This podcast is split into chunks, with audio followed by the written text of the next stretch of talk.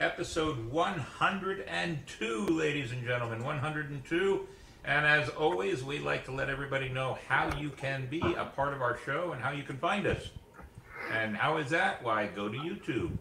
YouTube, ladies and gentlemen, go to YouTube and look for Captain's Quarters Podcast. As I said, this is our 102nd episode. Well, you got some really good, strong numbers to show you at the end of the show.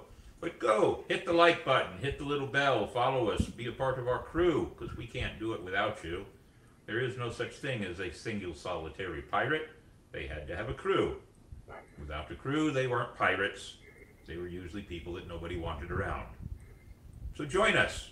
Be a part of our crew, the Captain's Quarters Podcast. Yeah. Now, we're going to welcome in a new sponsor Marco's Pizza. We'll talk about them in just a few minutes, but Marco's Pizza is joining us now as a brand new sponsor for the show, along with some of our others, and you'll see all of our sponsors later on in the show. Eight bells is how we always start the show. A bit of respect. So, if you would, Eight Bells is sponsored by the Riker family reenactors. David and his family are strong reenactors here in St. Augustine and very good members of the St. Augustine Swashbucklers. They are very, very helpful and are doing quite a bit to help me with Spooktacular, another thing we'll be talking about shortly. For now, though, eight bells. What do we have, Davy? I saw this earlier today. David Keith McCallum. Ah, yes. A sad day for him to be gone. Was a Scottish actor and musician. He gained wide reputation or recognition in the 1960s for playing secret agent Ilya Kuryakin in the television series The Man from Uncle. As a kid, I loved that show. My goodness. His other notable television roles include Simon Carter in Colditz and Steel in Sapphire and Steel. And beginning in 2003, McCallum gained, gained renewed international popularity for his role as NCIS medical examiner Dr. Donald Ducky Mallard in the American television series NCIS which he played for 20 seasons until his death. On film, McCallum is notably appeared in The Great Escape also. He was 90 years old, ladies and gentlemen. I loved his acting. I really do. You remember him? I was in love with him. Yeah, very Yes. good. He- yeah, it, it was him and the dark-haired guy, and now for the life of me, can't think of his name all of a sudden, but it'll come to me. It was a great. It was a great series, a great television show, much like a mo- more televised James Bond. But on that note, Brooks Calvert Robinson Jr., American third baseman in the Major League Baseball who played his entire career for the Baltimore Orioles from 55 to 77, nicknamed the human vacuum cleaner, Mr. Hoover and Mr. Oriole. He is generally considered to have been the greatest defensive third baseman in Major League history. An 18 time All Star, he won 16 consecutive Gold Glove Awards, the most by a position player, and third base most of all times, behind pitcher Jim Kaat and Greg Maddux. He was 86 years old. Glenn David Bujonak, I'm sure I butchered that, was an American professional football player who was a guard in the National Football League from 76 to 84. In his rookie year with the Bengals, he played in all 14 games, starting one. In 77, he became a starter, and from 77 through 80, four seasons, he played in 60 games, starting all but four. He signed with the Tampa Bay Buccaneers and played with them from 83 and 84, playing a total of 14 games, starting five. He was cut by the Tampa Bay Buccaneers before the 1985 season. He was 69 years old. Timothy Stephen Wakefield, an American professional baseball knuckleball pitcher who played 19 seasons in the Major League Baseball. Wakefield began his career with the Pittsburgh Pirates. Aye, Pirates. and is most remembered for his 17 year tenure with the Boston Red Sox. Ah. In 1995 until his retirement in 2012 as the longest serving player on the team. When he retired, Wakefield was the oldest active player in the major leagues. He was 57 years old, ladies and gentlemen. Not an old man. Also, I before we give the eight bells, I, I, this is not meant to be premature in any way, shape, or form, but it is meant to be respectful. Jimmy Carter had his 99th birthday this past weekend. He is in hospice, but the respect of Georgia for his birthday and the people around the world. Um, and I met Jimmy Carter, and then both Kara and I met Rosalynn Carter in, in Las Vegas. And wonderful, wonderful people. A lot of people say he was not much as a great president, but I believe he is the epitome of what a true statesman is. He became more and more and more renowned for everything else he did. The heck with his presidency. Everything else he's done, he's shown what it's like to be a gentleman and a statesman. It's a shame he's in hospice, and I'm sure that on a Monday night here soon, we'll give more respect for James Carter. On that note, Mr. Davy, please give me eight bells.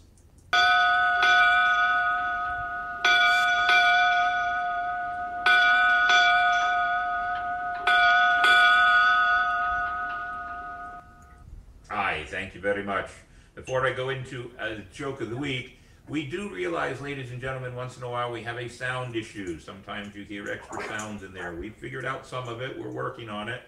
I thought in my intelligence that I had it all worked out for my end today. And at six o'clock, I tested it all out and it worked fine. And then we turned on the system with Davey testing it out for me and it would not work. And there's many a time that I tell everybody I hate technology. This is one of them. The captain's lost it. So, we're still working on it, ladies and gentlemen. We apologize if it becomes frustrating or aggravating, but it's technology. I'm a magician. I can only do magic, not miracles. Upon that note, let's have a little bit of humor with Joke of the Week with Minnie Mayhem and sponsored by Shiver Me Pictures. Ahoy, mates! Minnie Mayhem here with a Joke of the Week. Sponsored by Shiver Me Pictures. What is a pirate's favorite kind of fish? Think about it, and I will give you the answer at the end of the show. Hmm, pirate's favorite kind of fish. Well, we'll have the reveal at the end of the show. I'm already trying to think what is his favorite kind of fish. Yeah, is this one that you found or one that you made up, Mr. Longwood? No, no, found. Okay, very good. We'll see how it goes. Let's get the, uh, there we go. People are starting to come in. Oh, Zachary Harker thinks he has it. We're not going to say anything, though. We'll leave it alone. How about quote of the week, ladies and gentlemen, by our good friends at Spyglass Travel. If you want a good walking tour of the historic city of St. Augustine, call Spyglass Travel. They are listed as one of the 10 top walking tours in the United States. And it just so happens that our guest tonight, Miss Ann Colby, does some of the tours for them. And we're going to be talking about that because obviously she's our guest. We're talking about wicked St. Augustine tonight. Aye. But for now, the quote from George Washington It is far better to be alone than to be in bad company. Unless Bad Company was a music group, and then they had some great songs. But that's a mm-hmm. different story. We'll leave that alone. It is far better to be alone than to be in bad company. George Washington was a very wise man. And that, ladies and gentlemen, is Spyglass Travel. My good friends over there, join them. Come out and walk St. Augustine. For us, as we get older, walking is a good thing. Let's see, question of the week. Now, ladies and gentlemen, our question of the week this week is sponsored by Ancient City Sirens. Miss Gina and her girls, you want some dancing? Why, they're going to give it to you. And any style or genre you want. My friend Miss Gina is probably one of the top 100 belly dancers in the entire world, as far as I'm concerned. I'd probably put her at the top 50, but that might be extending it, and she might get mad at me for it, to brag about her so much. But yes. Now, the quote of the week is in respect to our newest sponsor.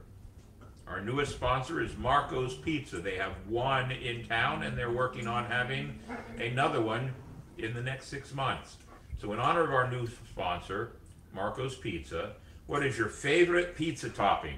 Now, I actually did some research, ladies and gentlemen, and we're going to go right to that research right now. All I got to do is find it right there. Ladies and gentlemen, I'm going to tell you the top five pizza toppings, and you can then decide later on if you like this.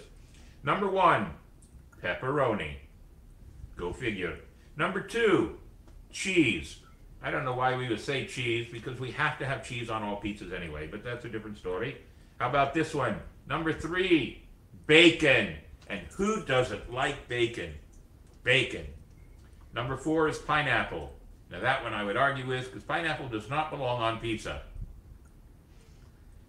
Number six, oh, I'm sorry, number five, sausage, mushrooms, ham, onions, chicken, mozzarella, olives, tomato sauce, duh, jalapenos, yes, green peppers, yes, barbecue sauce, no, tomatoes, duh, garlic, of course, hamburger meat, beef, black olives, anchovies, yes, spinach, that's for Popeye, barbecue chicken, no, meatballs, salami. So those are the top 25, ladies and gentlemen. Did we mention yours or do you have something else? We'll find out. And uh, we're trying to do something else that's different in the show. Normally, we go back and try to look at all the messages that have come to us, but we find that to be kind of boring. So, if you have something you want to say, that's what I have Hellfire Henley and Mandy Joe looking at all the comments, and if something pops up that's pertinent to what we're talking about, they're going to pop it up and we're going to talk about it right away. That means when we have our guests starting to do some things here in just a few moments, if you got questions, make sure you ask. We're not going to go at the end of the show and look back. It's always forward on the horizon. Upon that note, I can get rid of that and go back to this. Let's see. Crew Adventures completed. None. But we are going to Panama City. Pirates of the High Seas. That's this weekend. 17 members of the St. Augustine Swashbucklers are going over to Panama City Beach for their big event. This will be our eighth or ninth year going over there with them, and it's growing ever so large. It is a great weekend. They have parades on Friday and Saturday night, and they have encampments now. They just started doing period correct encampments, so we'll be doing a period correct encampment. Some of the crew, we have at least two canvas tents that are going over there. And the size of those tents, our canvas footprint on that reenactment camp is about 500 square feet. That's pretty good. It's almost as big as my man cave here. So that's Pirates of the High Seas. What else did I? There was something else before Pirates of the High Seas I wanted to bring up, and now I forgot what it was. But we'll talk about Spooktacular. Spooktacular, ladies and gentlemen, if you want to help us out, buy one of our shirts. Use those codes at the bottom there. And or we need to put up our website so that everybody can go. You can go to wmayhemproductions.com slash spooky. And that'll take you right to the website where you can buy advance tickets for Spooktacular, or you can buy one of those great t-shirts there. And I'll brag a little bit about it. I actually, just out of a, a whim, made that logo myself. I thought it was kind of cute. That's on the back of the orange t-shirts, pumpkin orange t-shirts, $21, and you're supporting our event. And as it says there at the bottom, and that poster is uh, one unit back, we have a more updated version of the poster. Um, Alias Acres will be the recipient. Um, you can throw that one away there, Mr. All David. right. We don't need that one. We have sponsors. That's the other one. The- the- there you go. Ladies and gentlemen, look at this. Crypt Keeper sponsorship. Dick's Wings, Marco's Pizza, Reliant Dry Ice, and J Tech. Internet, TV, mobile. Those are $500 sponsors, ladies and gentlemen. $500. Part of our show. Part of our. And Dick's Wings and Marco's, we made a secondary deal that they are now a year sponsor on the podcast on top of all that. The Ghouls and Ghosts sponsorship is a $200 sponsorship. Safe Haven Veterinarian Clinic, Vesta Vox, Viscereal, Colonial Quarter, Rikers Reenactors, Florida Family Dentistry out of Palm Coast, Cut Up and Sew, Hammock Hardware down in Hammock Dunes area, Marta Rose Harris Real Estate Extraordinaire here, and Dave Vermillion. Vermillion. How about just Dave? of Southern Homes. That's one, two, three, four, five, six, seven, eight, nine sponsors there, ladies and gentlemen. We've done well. We're very happy to have those people sponsoring our shows. Our Spooktacular. It is three nights, and we'll have a much updated poster for next week because that poster goes to print starting tonight. So we'll have the posters out for everybody and cards. Also, you know what we should mention? The 21st. Davy, is the 21st a Saturday? 21st of October? It is a Saturday. That's it. Miss Gina has an event going on down in the town square. We'll make sure we advertise more on that next Monday night. Completely forgot to add that in. She's doing a Halloween event on the town square on the 21st. Yours truly is supposed to do a magic show. There'll be some uh, a mermaid or two and dancers, and the point of it is to just have fun. And we'll also be promoting Spooktacular, which is the weekend after. So come on out. I believe the time is five or five thirty, but how bad of me not to remember to get that information out there. So we will be posting that and making sure it is good for everybody to come out and be a part. On that note, I think that's about it. We do have a video highlight of the week we'd like to show off. I had completely forgotten about this project. It happened about six or seven months ago, but it's now going to go airtime next Saturday. Two Saturdays away, the 14th, I think it is. Mr. Davy, go ahead. Me.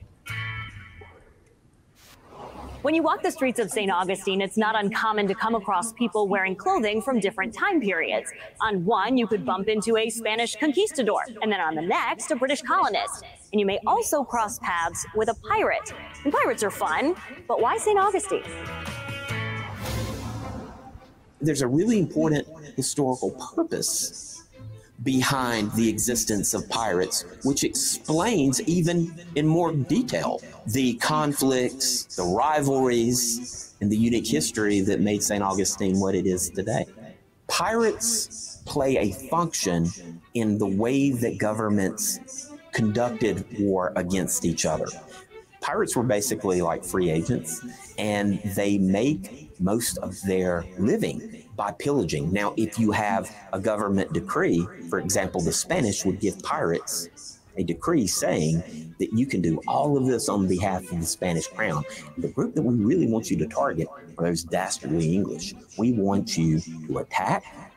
We will let you keep a majority of the plunder that you get, but we really want you to make life difficult for the English so that they don't try to attack and take St. Augustine again the privateers or the pirates that would either attack or defend places like St. Augustine from British or French incursion play an important role in the way that the history plays out. Every privateer was considered a pirate by somebody. Every pirate was a pirate, and not all of them had the letters of marque or the letters of permission to be a privateer.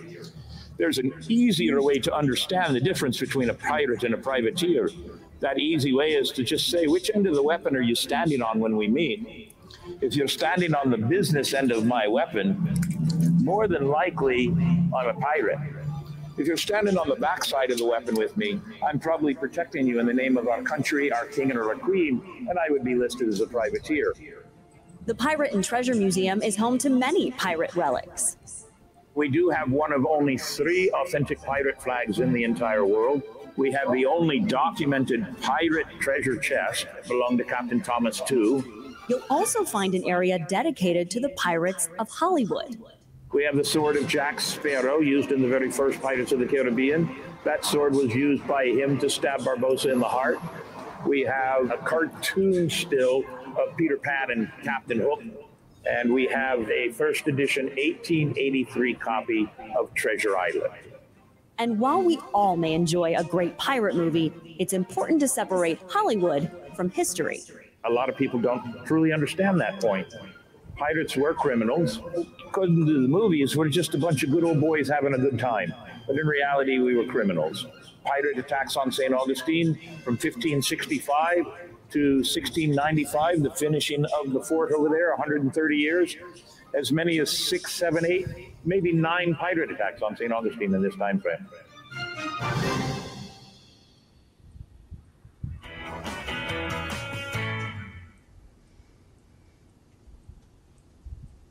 Ladies and gentlemen, that full episode will actually air on October 14th on YouTube and PBS, I believe it is.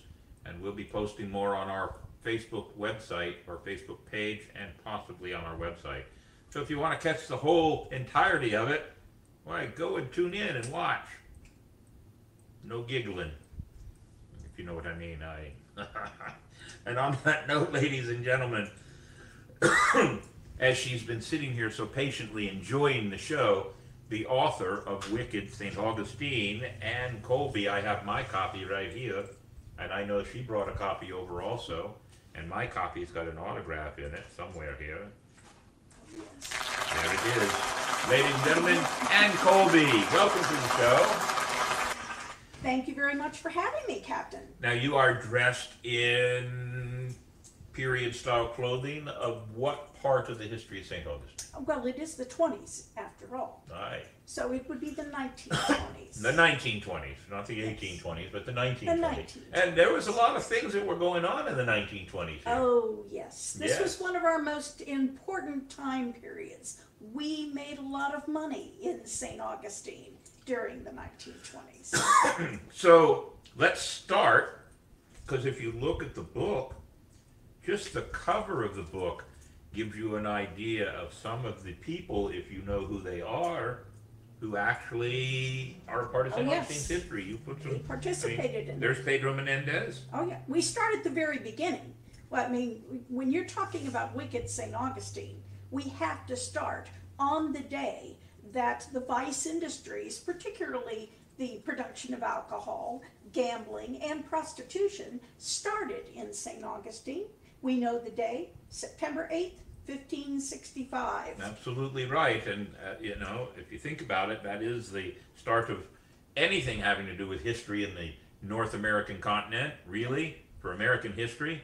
It all started here. Yes, well, Menendez, we happen to have his ship's manifests, and we know that he brought prostitutes, gambling equipment, and of course, a master brewer to immediately start making that all important alcohol. And we haven't stopped producing any of these pleasures for gentlemen, uh, not yet. And No, and, and ne- never And would never we will. stop because alcohol, gambling, and lovely ladies makes life a little bit easier.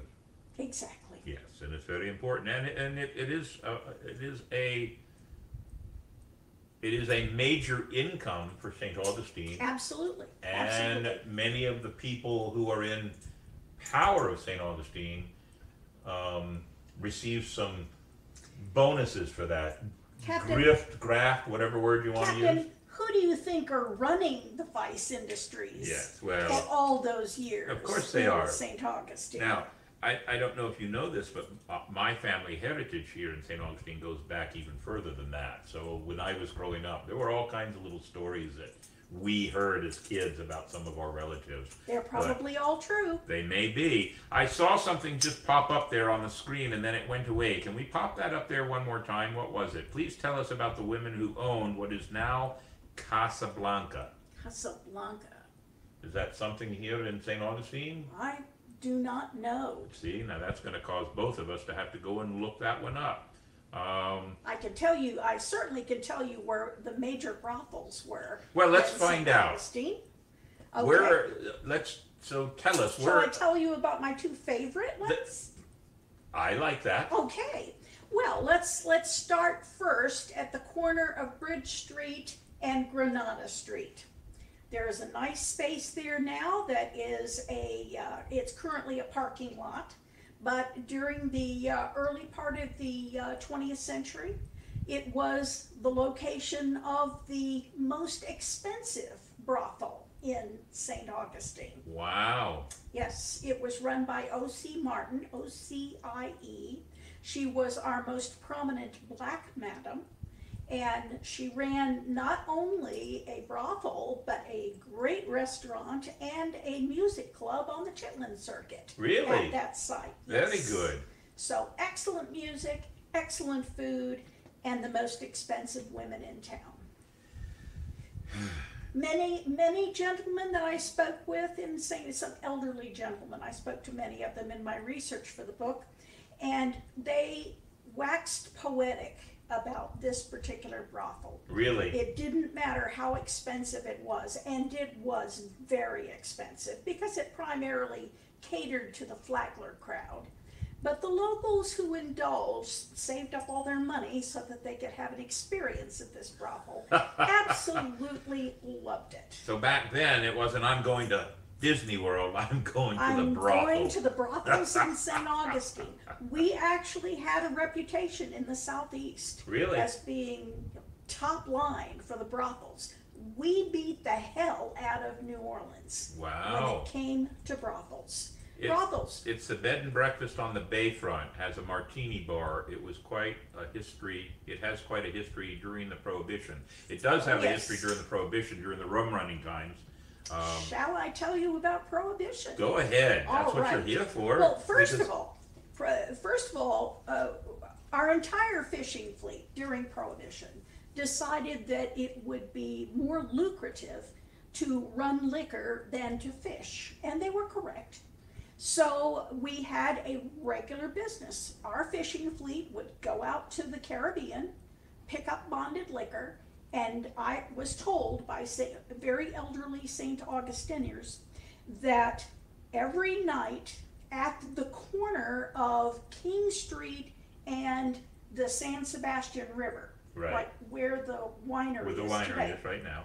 every night during Prohibition, our fishing fleet would anchor there at high tide and disperse their nightly catch, which would be approximately 6,000 bottles of bonded liquor. Wow. Now, that's just the tip of the iceberg. So what what was the preferred liquor at the time? Was it whiskey, bourbon, rum? What was it mostly? From being from the Car- Caribbean, it must most likely had to have been rum.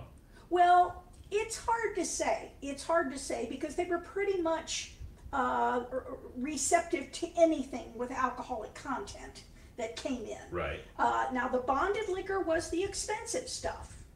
By far, the largest amount of liquor that came into St. Augustine was produced right here. Yes, there were moonshiners here. Oh my There were a yes. lot of them. I, I, I, I I have family members that have shared those stories with me when we were younger. St. Augustine, during Prohibition, produced approximately 200,000 gallons of illegal liquor, illegal whiskey, per month during Really? Prohibition. That's a lot. Yeah, we drank a lot, we sold a lot, we made a lot of money because, quite interestingly, uh, it, you might think that if you're producing that amount, that much liquor, it can't be all that good, quality versus quantity. True. However, the average price for a gallon of moonshine liquor in the United States during Prohibition was a dollar a gallon, which makes sense. We got sixty dollars a gallon Wow. for liquor produced in St. Augustine. So it was it, it was good stuff then, and it's good stuff now. They're still making it at the distillery. Um, for uh, they're still making whiskey out of the same things, corn and sugarcane. Corn and sugarcane. In fact, Mm-hmm. the distillery here brags about making sure that most of the products they use to create their, their alcohol Yes. is Come from this area. from this from so this I imagine they are using basically the same recipes that our moonshiners did. Very possible. I just saw a, a post up there. Put Athena's uh, uh, comment up there real quick again. Hi, she's read your book. It's really cool, and I wish I had my own copy. Athena, ask and ye shall receive. I have an extra copy here, and next time you're over here working with the St. Augustine Swashbucklers because you're a member, I have a copy for you. I and I'll bring a copy. Ransom Mayhem is my brother. I'll bring a copy out to you this weekend, so you can have a copy also. Just so if anybody needs a copy, obviously you can get copies all over in St. Augustine. Uh, you can also get it at Barnes and Noble. You can, and you can also get it from Amazon. Yes. Now, now I'm not giving everybody copies because that would that would be a little bit too piratey. Aye. I think I saw the bo- book at Barnes and Noble on my reading list. Yes, it is. So that was the brothel. Ah, this is my favorite building in all of St. Augustine. No, not a brothel. No, what was it? It was our opium den. Oh, Yes, every town needs one, and this this particular place, I discovered it reading about it on the front page of the St. Augustine Record, and I believe it was about uh, 1906. This particular building had been renovated and contained private cubicles with luxurious chaise lounges where the ladies could go. This was the one place where women could go for relaxation in Wow. St. Augustine. And they could enjoy their choice of opium, heroin, cocaine, or morphine. no, put that picture back up again because I'm still trying to navigate It's where it is. On the corner of Cathedral Place and Avenida Menendez. It now sells macaroons. That's right, because the green door right there off the side on the right, that is uh, Trade Winds, right? Yes, it's right next to Trade All Winds, right, there it which is. Trade Winds, by the way, was the location of our off-track betting parlor for many years, 'Cause- and it also had 300 slot machines. Because Trade Winds, um, in the day, and uh, from my family history, Trade Winds in the forties and probably fifties was on the other side of the town square. Yes, and it had, go ahead. But that building, Yes. that particular building there was the off-track betting and slot machine uh, location for the locals of St. Augustine to So, gamble. my grandfather was one of the people knowledgeable in repairing of slot machines. Ah, and had deals with some of the people that were controlling the slot machines to take care of them. And one of the stories, and I can't, there, there- I don't believe there's anybody left alive in my family that can truly, totally verify this story. But my grandfather had several slot machines in his garage for repair, and the sheriff came over, and because he had these slot machines, they were going to have some legal discussions. And my fa- my grandfather um, notified the owner of the slot machines, who then notified the sheriff, and the sheriff said, "We've made a mistake. We haven't seen anything here," and they went left my grandfather alone. this was quite quite common. I'm sure it was because you know everybody's got their hand out. Everybody's whether got it a came, piece of it. whether it came to gambling or women or or illegal alcohol, uh, it was pretty much the, government of the city of St. Augustine was very much involved and directly involved with with seeing that these uh, activities succeeded and made money Well, for well, the city. well. St. Augustine, from the twenties, well, from from the from from Flagler's day, um, was a major tourist destination even back then. Oh yes. Well, one of the reason one of the reasons I wrote this book is because uh, you know I, I go to New Orleans all the time, and New Orleans does not make any bones about its wicked past. They celebrate it. You've got the books, you've got the movies, you've got the tours. Uh, there's so much information about it, but yet they had a relatively short history when it came to the vice industries. Example, Storyville, their red light district. Right. Storyville lasted from 1898 until 1917, when it was shut down by the uh, Secretary of the Navy. Well, St. Augustine's official red light district, and we had one, we had brothels all over town, but we also had an official red light district, which was out on West King Street. And our official red light district operated from 1882 until 1953.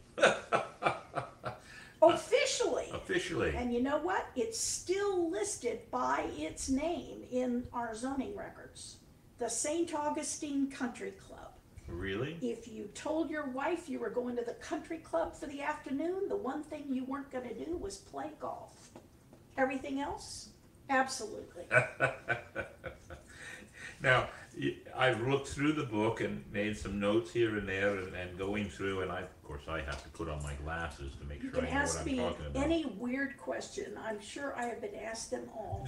And a- any questions pop up, by all means, but you do talk about Flagler in here. Yes. Henry Flagler was very important to this city. Henry Flagler literally remade St. Augustine. When he came, the first time he spent the winter here, about 1881, he'd already decided he was going to be doing something with St. Augustine to bring the new money. The old money was already coming here Right. for the winter. He was going to bring the new money here. And uh, he also had the idea that this was going to be the family destination of the South and you know way before walt disney ever came up with the idea so flagler specifically even though all of these things were going on in st augustine all of these adult activities he suppressed all information about them which is why you know nobody knew that any of this kind of thing ever took place in st in st augustine. Uh, I, I knew it was had taken place in New Orleans, but then when you come to St. Augustine and ask historians, ask tour guides, they would say none of this ever happened in St. Augustine. We were a good Roman Catholic town, and we never participated in any of those vices. I did not believe that for a minute. I mean, come on, look at the history of our town. And uh, it's, I mean, it beats New Orleans all to hell. So, uh, you know, I, I knew there had to be a history out there. Well, Henry Flagler actively suppressed that history. He owned the newspapers, he owned the travel uh, magazines and information, and he suppressed the information to make us the family destination. Nothing else was ever written about. Yet, he knew he needed all of those activities because those very rich gentlemen that were coming down here to spend the winter weren't going to spend three, four months out of the year sitting over playing bridge with their wives at the Ponce de Leon Hotel. No. No, they wanted the same entertainments they had in New York and Boston and Pennsylvania, uh, with the extra added attraction of knowing they were not going to get arrested for doing any of those things. So uh, Henry Flagler uh, funded it under the table and suppressed it in the media. Wow. Yeah. So we have such a wicked history in St. Augustine, but the some of the people that were here, they knew what was going on, Every, pretty much everybody did. but they kept it a secret Absolutely. because they all got something out of it. Yes. And, and, and some of them, and this is the tourist industry in general anyway. Sometimes in the tourist industry, you're not going to get direct money from something, the residuals of everything happen. So all these people are coming here, so the bars are doing well because they're serving great alcohol. The restaurants are doing well. Uh, so the the other other tourist type entertainment that has nothing to that's not attached to the wicked side of it still benefits because where do these people stay? I mean, that's one of the reasons Flagler wanted everybody to come here. That's why he started taking over all the hotels. Oh, yeah. He- he- Well, and, and uh, oddly enough, prostitution was one of our biggest highlights. St. Augustine was known for the quality of its brothels. really? Oh, yes, absolutely. Not only that, but our brothels were safe. They were strictly regulated, pretty much by the madams themselves, but in cooperation with the, the city of St. Augustine as well. Our brothels had full time health care, they had full time security, the girls were taken care of, and we didn't have the crime rate, for example, at our brothels that New Orleans did. Right. And so they pretty much considered our brothels to be safe. We didn't have cheap cribs. We didn't have cheap crib girls. We didn't have girls for a dollar, uh, you know, a, a turnaround here. We're talking about uh, fifty dollars and up for a turnaround. So at any one time, or, or at a specific period in time, how, what is the highest number of brothels that St. Augustine has, had, do you know? that's hard to, that's hard for me to establish, uh, because I literally would have to go through, there was kind of a code system in St. Augustine, in the, uh, in the zoning records, for example. If it was listed as a ladies boarding house, it was a brothel. If a woman was a ladies boarding house manager, she was in fact a, uh, a, a madam of a brothel. Uh, and if a woman was working as a prostitute, she was listed in the census records as a fine sewer.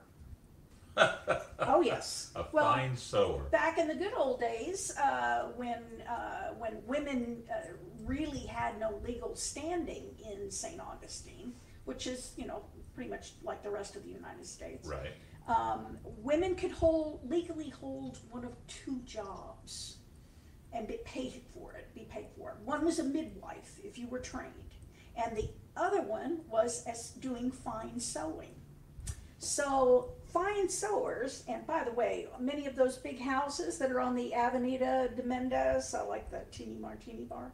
If you go back and research the property records, you will see that they were built by fine sewers. Wow. It's an amazing history and an entertaining history It too. is. It very much It, so. it's it's it, it's not only fascinating, but it's surprising because nobody knew really that these things were happening. So when prohi- prohibition was happening across the entire United States, Mm-hmm. um, the gangsters of Chicago and New York, did they have influence in St. Augustine? Ah, interesting question. As far as I can tell, they did not. Now, the gang, that doesn't mean the gangster, the mob, didn't run Florida because they did. The Trafficante family, who, well, still is quite active in the state of Florida. Uh, however, in St. Augustine, you have to remember that our vice industries had pretty much been run by the same families for five centuries. Wow. And and they were not about to relinquish control to some newcomers who were just coming in. I mean, come on, they could shoot just as well as anybody in the mob. And it was such a tight knit community. They they just literally these families, and there's a lot of families in, in, involved, yours included, and uh, they just did not allow the outsiders in to take control of any facet of our vice industries. So now, and I'm not gonna call out any specific names in any way, shape, or form to base this question, but when I stand on the courtyard of the Pirate Museum, I hear tour guides in the trains, the trolleys, and everything going mm-hmm. up and down, and, and you'll hear things that are said by some of the tour guides. And sometimes I hear things and I, I know, well, that's not really true. But is there any truth at all that Al Capone actually did come and visit St. Augustine on a regular basis? Have you found any evidence of that? Not really, but then it wouldn't surprise me. I mean, why wouldn't he come to St. Augustine? We had the best brothels and certainly the best liquor uh, in during the year prohibition because it, years. it, it why is, it is, it is And we had known great that he, hotels. and we had great hotels. It is known that he did a lot of traveling to Miami. Sure. An and why lot. wouldn't he Why stop wouldn't he here? stop here? I mean, many presidents did. Yes. Many presidents. Do uh, you know how many it is? It's three or four. I Oh, can't. more than that. Is it more than that? Yes, Yeah. there, we had many more. Of course, uh, my particular favorites are Teddy Roosevelt, who used to swim naked in the Alcazar Ho- Hotel pool. and of course, uh, the president of all presidents to come here, Warren Harding, Yes. who spent 23 seasons here. And oh, by the way, he was a good friend of our most prominent madam in town Oh, I wonder he why. had connections. Yes, of course They- he did. Well, they had connections because they grew up in the same small town in, O- in uh, Ohio, Marion, Marion, Ohio. Oh, that's the, So that's a they, they connection. had connections that went way back. So when did you write the book, or when did you start researching everything, as, uh, and then start putting it into the book? I started researching the day I retired.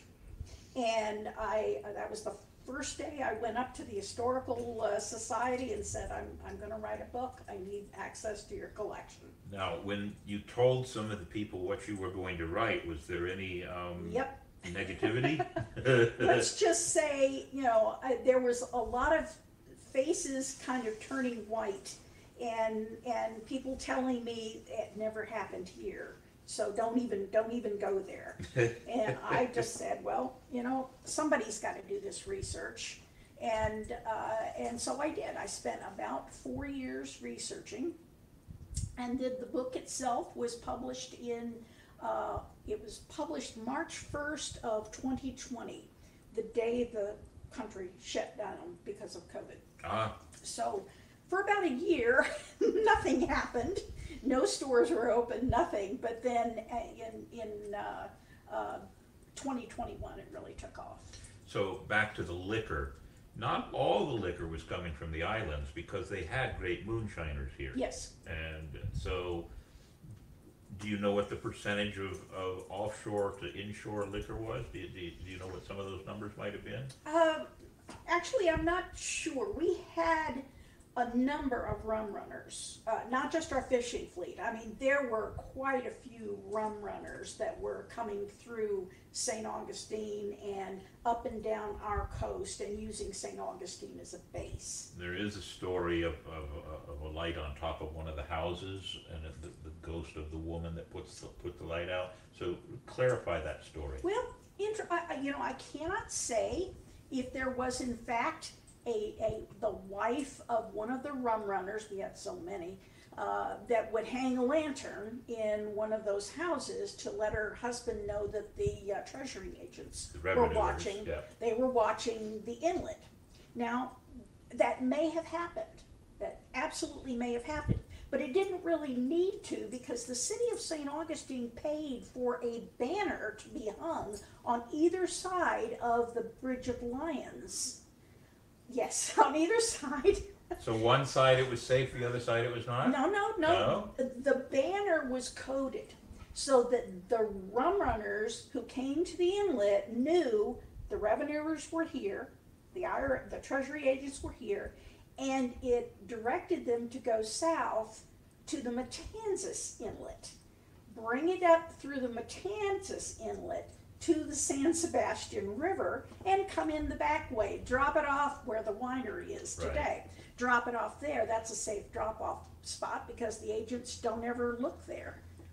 So Casablanca in nineteen twenties helped bootleggers smuggle alcohol into the city. It doesn't surprise me, not in the least. I'm sure, um, because everybody wanted alcohol. and and pretty much everybody participated in it. I mean, there are so many stories. I mean, local people, and, and if you want to know who's working the vice industries in St. Augustine, all you have to do is look at the names on the street signs. Okay, so here's a clarification on the story. So supposedly the owner of the Casablanca would put the signal out to the rum runners with the light on the roof and parapet. Sure, why not? I mean, it's, it, it- But the city also took care of it with city funds because we had a, an interest in seeing that our alcohol uh, made it through. We had a financial interest of course they uh, did. in it. And I mean, that's not the only way the city cooperated with the vice industries. I mean, our sheriff was deeply involved with, uh, you know, the treasury agents would get here. They would want to raid. I mean, they, they weren't stupid. They knew all of this alcohol was being produced in St. Augustine. So they assumed they were going to do raids on stills and uh, our sheriff kept kind of a rolodex of all of the people operating stills and he you know pick a few out of the rolodex notify them that they were to be raided. Interestingly uh, when i was reading through the thousands of court cases that dealt with this the most i could find being seized at any one time by the treasury agents was two quarts of liquor So they probably claimed it was self-use only. Now these are two hundred gallon stills. Right. Now the gal the stills are there. They're two hundred gallons, and and they get but the, there's only two quarts of liquor sitting around. Of course they hid the liquor, you know. But they had advance warning from the sheriff. The sheriff would then, uh, of course, take uh, the treasury agents out on the day appointed.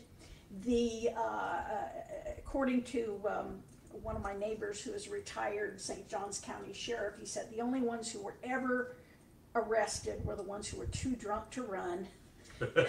they had so much notice.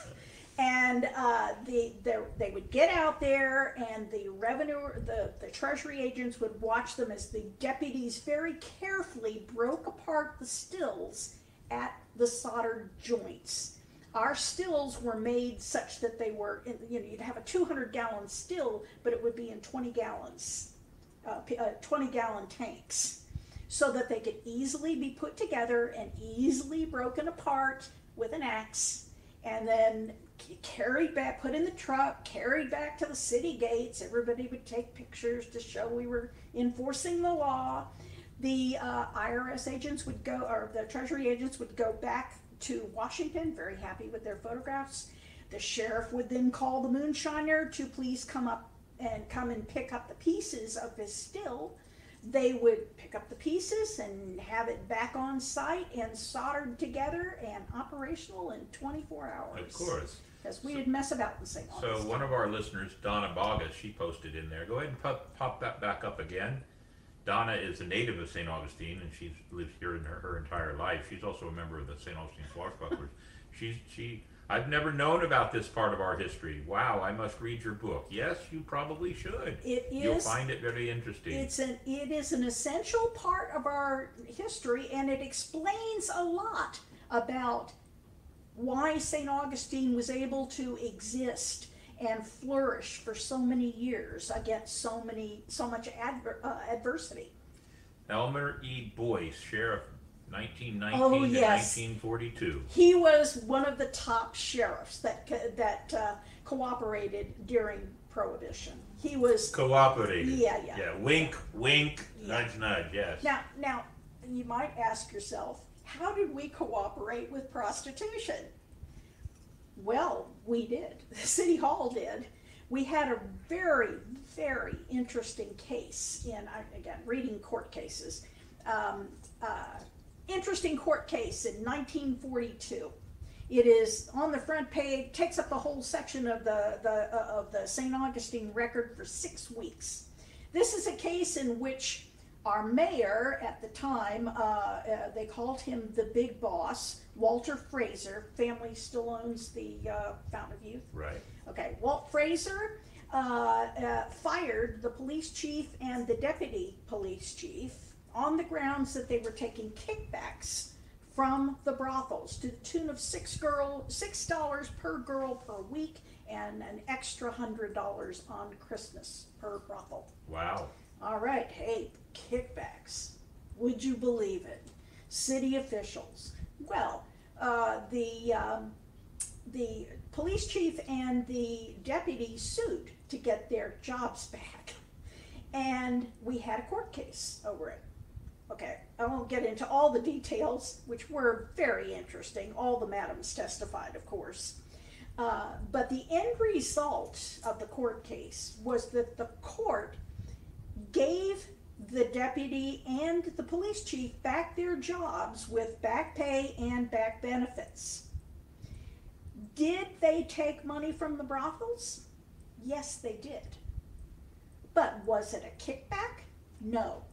It was, and listen carefully, it's legal language. It was, it was an administrative transfer of funds essentially they decided the court decided that the brothels were operating in such close connection with city hall that they were acting as a city department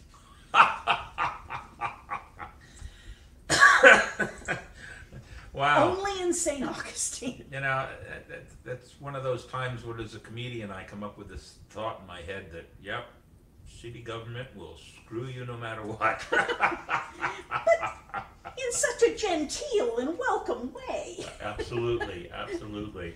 Oh yes, I mean when you when you consider that the uh, that the uh, brothels were being um, uh, the security was being provided by the police department Of course it was. and the uh, the doctors on staff to ensure that both the girls and the clients were healthy was being provided by, by our city health and sanitation department. So everybody's working hand in hand to make sure that this business stays flourishing for St. And safe. And safe. And safe. And safe. You know, it was it was so safe. You know, the Secretary of Na- of the Navy shut down Storyville in New Orleans because it just wasn't safe for the boys. They were coming back with diseases, illegitimate children, and stabbed or robbed or Right. dead. Um, but in that was not the case in St. Augustine. In St. Augustine, it was deemed by I, the higher ups at Camp Blanding, I suppose, uh, that it was perfectly safe for the boys because we did have all of those uh, the, those uh, that um, uh, conditions in place to make it safe. And so, during, when were our largest business times? World War One and World War Two, when we would have again lines of cars going all the way down King Street back to the Ponce de Leon Hotel, with boys waiting to get into the uh, St. Augustine Country Club to be entertained. So let's see, Miss Ann, I told the ladies at my job the stories you told me at the market and showed them the book, and they are still asking me questions in shock. so I'm gonna two things I want to tell everybody about. Um, one, we talked about spyglass travel, and if you're really interested in, a, in in meeting Miss Ann and learning more about the book and taking a tour all about gambling, liquor, and prostitution.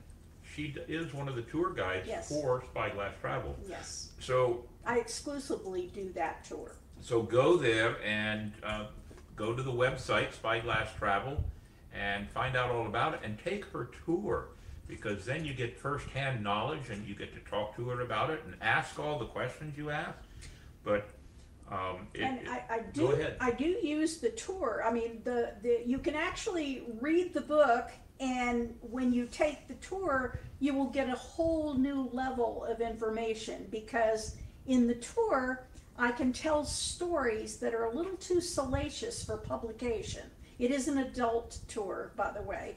Uh, they're a little too salacious, and also I'm able to talk about, well, people who I can I, I can talk about people who are still alive. Oh, oh, and if you think our vice industries don't exist today, you're, you are mistaken. Aye, so you've given them, Christina Kaplan has, has passed out many of your flyers, I would assume that's this one right here, that I have in my hand. So call Spyglass Travel or get online and get Spyglass Travel their information and take one of these tours. Uh, Nightingale in Florida would love to take the tour. We might have to, uh, set up something, um, during Old City Pirate Fest, just to have you be a part of it, because you're gonna be a part of it anyway, and that's the second thing I wanna tell everybody. Old City Pirate Festival, which is the first weekend in February in twenty twenty-four, we have an area called Artist, or Authors Row. And we have people from the area, and we've got many from outside the area who have written books, historical books, or history books, or fictional books even, not, not that this one is, this No, one's no, historic. very historic. But they're there and they will be there the entire day for you to meet, buy their books from them. There's a little plug there for you also. Thank you. Um, buy their books and get them autographed and ask questions of the authors. Ann will be there. Um, we had six or seven authors last year. I believe we're up to fourteen authors for this year coming up. It was, a- it was a good. very popular section of the, of the Old City Pirate Festival. So, who was the chief of police fired by Mr. Fraser? Uh, and he answered it, Chester Bennett. Yeah. Or Chester Benet. Yeah, I, it is in the book. I have pictures and and everything of both uh, the uh, police chief and the deputy. Yeah, there's some great pictures in here too. Of Yes. a racehorse track. Oh yes, we had our well, now soon to become a shopping center near you, but it's uh, yeah, we did have our own million dollar racetrack because race uh, horse racing was very popular. It was very popular. And of course, the Trade Winds Restaurant, uh, I mean, I mean, the Trade Winds Music Club is the former location of our off-track betting parlor. Right. Now, somebody just asked a quick question about uh, uh, vendor space for the uh, Old City Pirate Fest. Absolutely. We have vendor space. You can go on our website. Davey, could you put WMayhemProductions.com up there on the ticker tape real quick if you get a chance? and so people can follow there. And as we keep continuing to build this website, we'll be, there is a section on the website about the podcast. And one of the things we're hoping to do is put down some information on all the different guests that have come here and been on the show so that you can click on those guests and maybe go find their website and find out what they're doing, what they have done. What's your favorite story in the book? Oh my! Uh, well, uh, I did find the the story about the the the, the uh, firing of the police chief and the fact that we are, you know, essentially uh, a city department. The brothels were essentially a city department. Uh, I found that very entertaining. Um, probably my favorite part is the discussion of my favorite madam uh, in St. Augustine's history, and that was Blanche Travis Altavilla.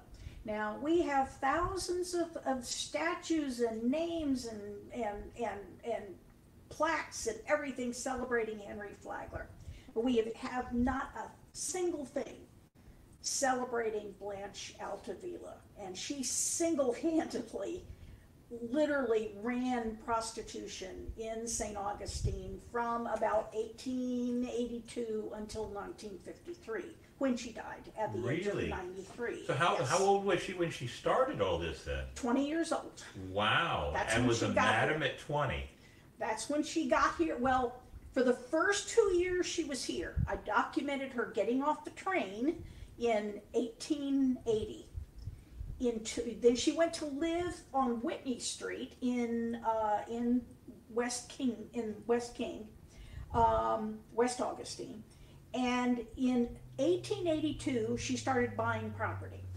So whatever she did for two years, she was get making a lot of money doing it uh, two years she started buying property. She then built the largest brothel in St. Augustine in West on West King Street, and it is still there. And the that it sits in the middle of like a big square with three streets surrounding it: Blanche Street, Travis Place, and Travis Lane.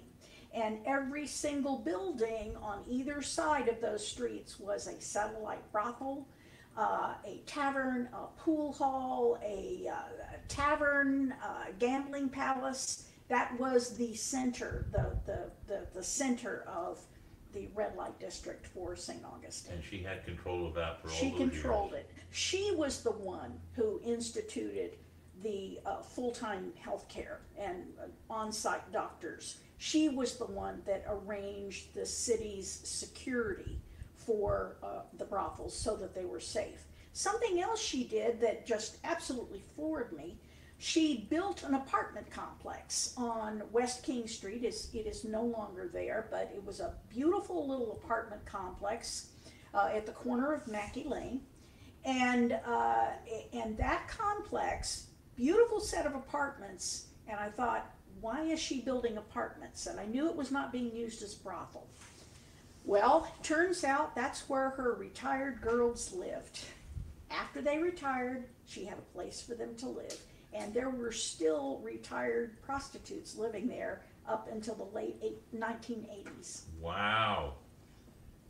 The fine things you learn here. Mm-hmm. Spyglasstravel.org is now flashing across the screen. Do make sure you go and, and look at their website and take a fine tour all about Wicked St. Augustine because, well, hey, sometimes the best stories are the, The most wicked. secretive ones.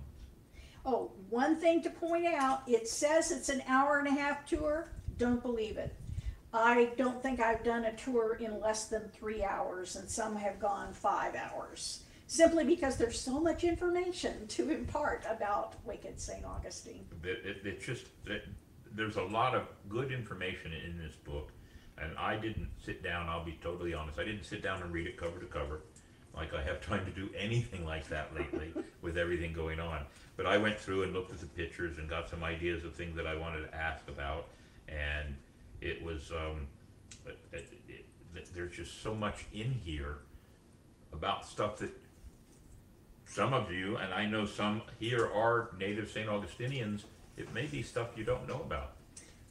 Did you know that the book is now being used as a text at for Flagler College, Is it really? history department and anthropology department. Very good. Well, that's, see, that's something to be very, So, very well, proud that's of. that's the scholarly work. Take the uh, take the tour, and I'll tell you all the really nasty stories. Aye, so. Thinking about what else I want to ask you. Do you think you can be, be able to write another one, or is this it? Well, that's kind of interesting. I stopped the the the book in in like uh, the mid 1960s, uh, which was when they developed the historic district, and the last of our major out you know upfront brothels uh, went under the bulldozer. Uh, which is not to say there are not brothels now. There are, but uh, it's that's when it kind of ended from a very public standpoint. Uh, but it still continues. I mean, there's still, you know, liquor that's not licensed in St. Augustine. We still have gambling, and oh yes, we still have ladies for hire in St. Augustine. However, these families and these people cooperated a great deal with me. I mean, they gave me stories that were amazing. They they pointed out, you know, directions of research that were amazing. But out of courtesy to them, because they are still alive, I ha- will refrain from writing anything further until they're deceased. Kind of a attorney-client relationship. It's, it's a matter of respect. I mean, uh, it, it, yeah. it is more a matter of respect. You Yeah. don't, you don't, You know, I can talk about their their grandparents and what their grandparents did, but I'm not going to talk about what the children, the living children, are doing. So even as far back as when Pedro Menendez came here, you found evidence that he brought all of this with him, Yes, and it's been running for 450, 460 years now. absolutely. We have not stopped at all. Haven't stopped. So when you talk about the history of St. Augustine, I always tell people there's a game called Seven Ways to Kevin Bacon. You ever heard of the oh, game? Oh, sure. Yeah. I tell people that you can pick any major historic situation in the entire United States of America, and within seven steps, you'll bring it to St. Augustine. I truly believe that. That wouldn't surprise me. I truly believe that. I've done it a few times. I'm, I'm sure I could be stumped by it, but we, we know and we talk about some of the history of St. Augustine with fourth graders and fifth graders who come from all over the, the state. This is history they're not gonna get. No, no, that's that's But- probably not. This is, Yeah. this, this is nonetheless, this is still the other side of the coin. Absolutely. And, and Yeah. it is, it is interesting information, it's interesting stories. And uh, I truly, I truly like this kind of history myself. I like, the I like the, the, the stuff that requires you to sit around a table with a bottle and maybe a cigar and you talk about things because in, in my mindset of history, everything that we know, for the most part, everything you, you did for research for this book is based primarily on the written word and the words and the stories passed on down by families. There's a lot of interconnected things. And all of it, all of it when it comes to history, not all the pieces of the puzzle were there, were they? Oh no, you, You have to- you you have- have to hunt You have to hunt, you have to. deep you- deep dive. And you have to come up with ways to connect them all together so that you can do something like Mm-hmm. this book. So that kind of study of history is, is fun and exciting because it, it's like an onion with many layers. Oh yes. So- and, and you do have to, I mean, you have to spend hours slogging through census records and property records and court cases, court files. So the book has officially been out in the public for Yes. three years, almost four Yes. years now. So if you come to St. Augustine Old City Pirate Festival, you'll get to, a chance to meet Miss Ann Colby and talk about her book. She'll have boxes of them, I'm sure. And um, another friend of yours is coming in to do another show. Yes, she's an expert on, um, on women pirates, In fact, the next episode that we do with her is about women pirates Mm-hmm. in, in history. And we're gonna do an episode on women pirates, and I, I think it's in two weeks. Yes, I think it'll pop up on It'll the screen here in just a little bit. so she'll be in town. She lives in New Hampshire. She just moved to New Jersey. Really? Oh yes, All right, just, so she just now lives in New Jersey. New A little bit closer. A little bit closer. Actually, she moved there because it was a little closer to her children. Aye. And But, her name yeah. is Carol Busby, by the way. Yeah. Aye. Thank you for the excellent tour of the Pirate Museum last Friday. Oh, you're very welcome. My students were very lucky. You made history come alive, which is what real teaching is all about. Well, thank you very much. I appreciate that compliment. Um, it, it truly, it, it, and that was a group of, of um, young students that were not fourth and fifth graders. They were sixth, seventh, and eighth graders. And they were mannerly and they were curious and they asked questions. And, and as, a, as a tour guide, talking historian, uh, which I'm sure is the same with you, it, it's just gratifying to have people ask questions because then they sh- it, that shows their interest. Oh yes, and and and many of my uh, guests do. Um, of course, my questions are probably a little different from the questions you get. Probably because now I do a few adult tours, and we talk about some of the more adult side of, of pirating. But for the most part, the educational tours for the school students here, I have to stay within certain boundaries. Um, but I've had some good conversations with all ad- all adult pros too.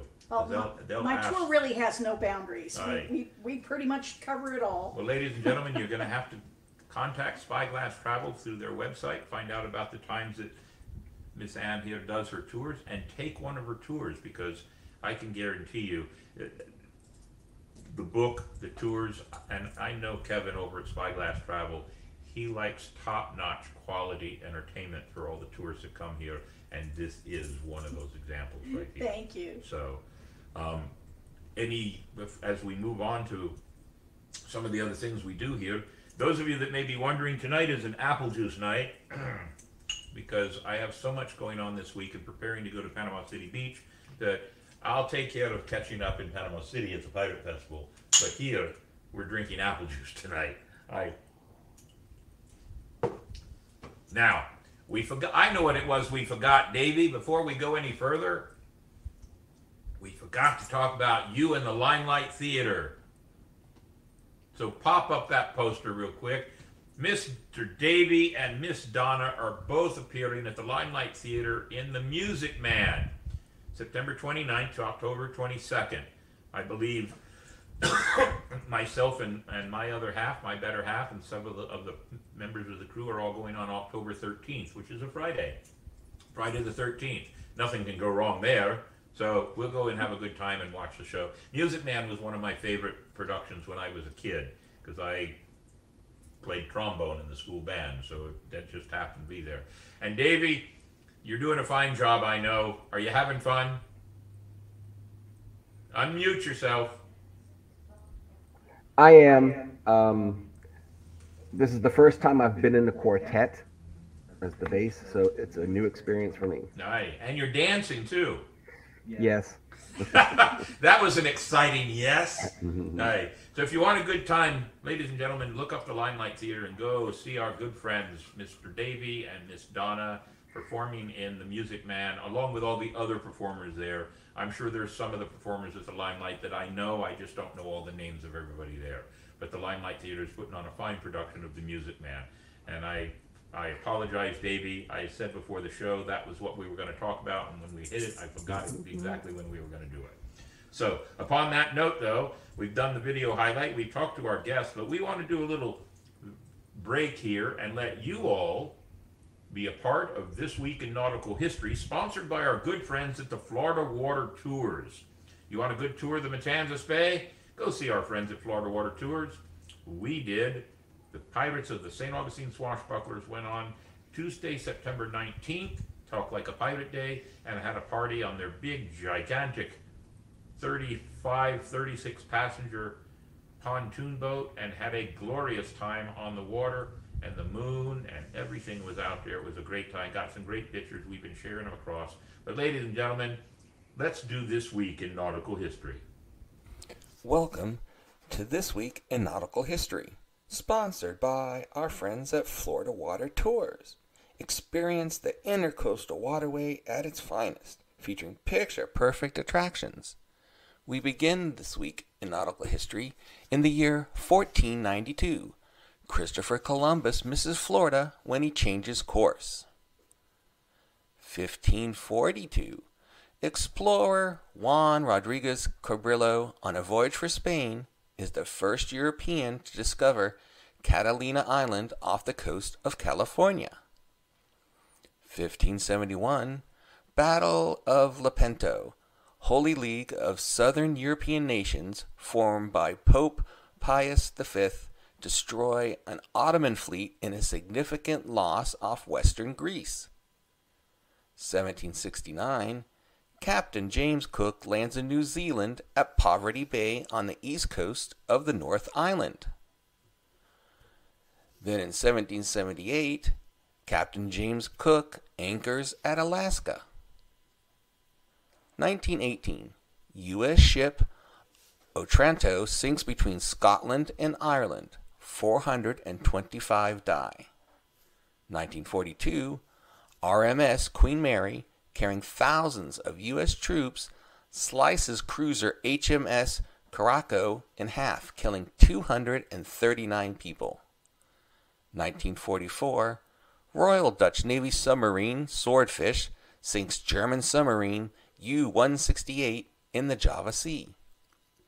1955, world's most powerful aircraft carrier, the USS Saratoga, is launched.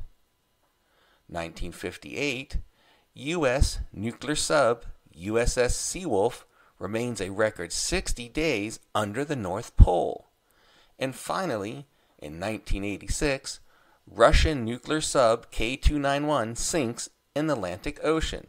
And that was this week in nautical history. Oh, there you caught me talking. I'm talking about my aunt Annalie, who who passed on about seven years ago, and, and she was one of the uh, matriarchs of the family that would tell us some of these wonderful stories of our family and and, uh, and our family's near do wells and and she she didn't mince any words when she talked about certain parts of our family. Um, so it was it was always wonderful to sit and talk with her, and we did many times towards the end of her life. So we normally do mail call here in between, but I don't have any mail. I did. I, I will say this: I did get a, a wonderful thank you letter from a group that I had done a tour on um, a week ago, and the thank you letter had a very nice thank you inside of it. I'm not going to talk about exactly what it was, but it was a very nice thank you. And it's always nice when people send you something um, as a show of appreciation for a job well done. That is um, really something that makes me feel good when people do that. They take the time to do something like that. So those people, thank you very, very much. But right now, it is this week in history. Davey, take it away. Welcome to This Week in History, sponsored by our good friends at Dick's Wings Bar and Grill. Wings, salads, wraps, quesadillas, and more. No matter what your taste buds crave, they have got you covered.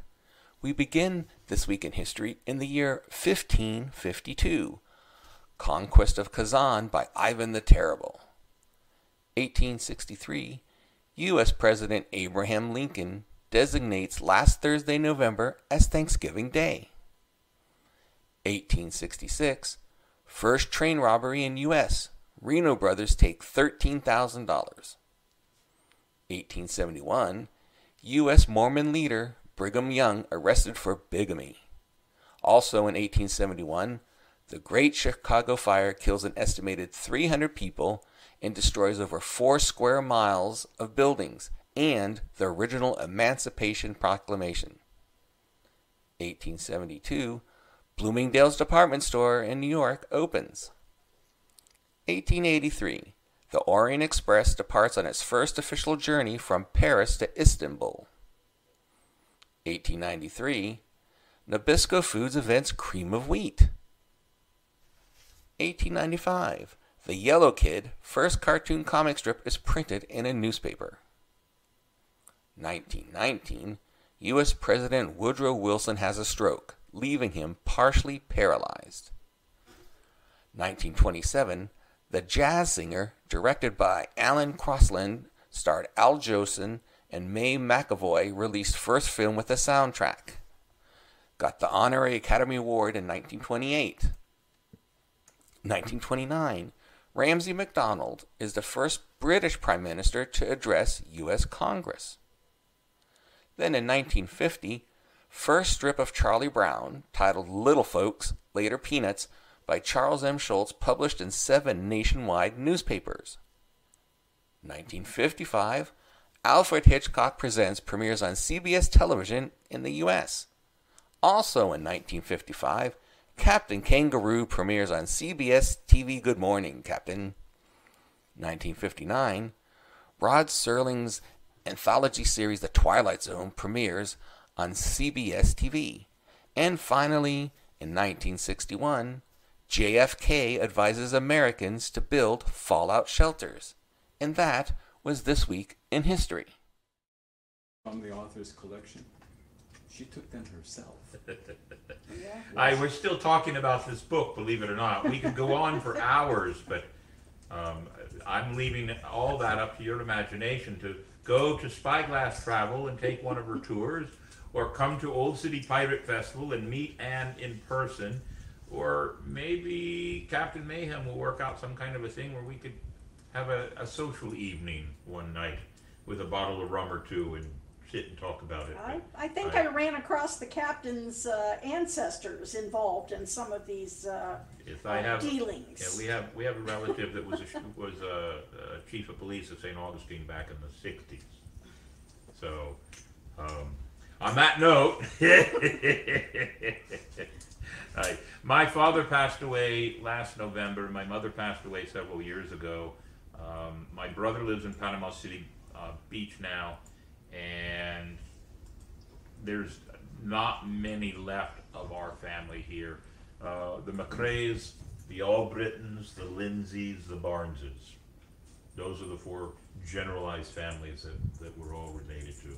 Uh, those names are, some of them are in your book, some of them are in the rest of the rest of the, the, the history of St. Augustine. Well, it doesn't surprise me in the list, and I'm glad to know that you're you're carrying on in the wicked traditions. Aye, as a pirate, just to keep the tradition going. Yes, absolutely.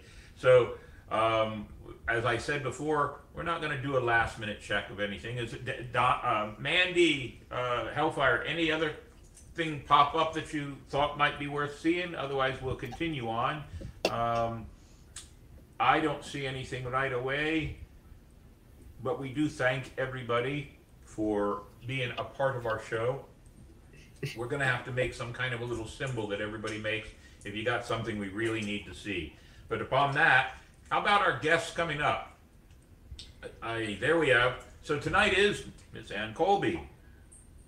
Next week, hopefully, Morgan Lanny will be coming and talking about ghost touring. There's Carol Busby on the 16th. Uh, October 23rd, it will be a spooktacular promotion night. Halloween special on October 30th. Our spooktacular will have been done by three nights 27, 28, and 29. I'll take a, sh- a break and do the show, and then the 31st is that Tuesday. Uh, tasting tours of St. Augustine. We're hoping they'll be here on November 6th to talk about all the things they do, especially during Night of Light. Dick's Wings live podcast and holiday party is on November 13th. And as you can see, there's a few more. I just got notification Sheriff Hardwick would like to come in December, and I have two dates, so he has a choice of which one. And he'll this will be his second show with us, ladies and gentlemen. He has enjoyed it. As you can see, we're now booking any and all Mondays for 2024. There are 52 of them.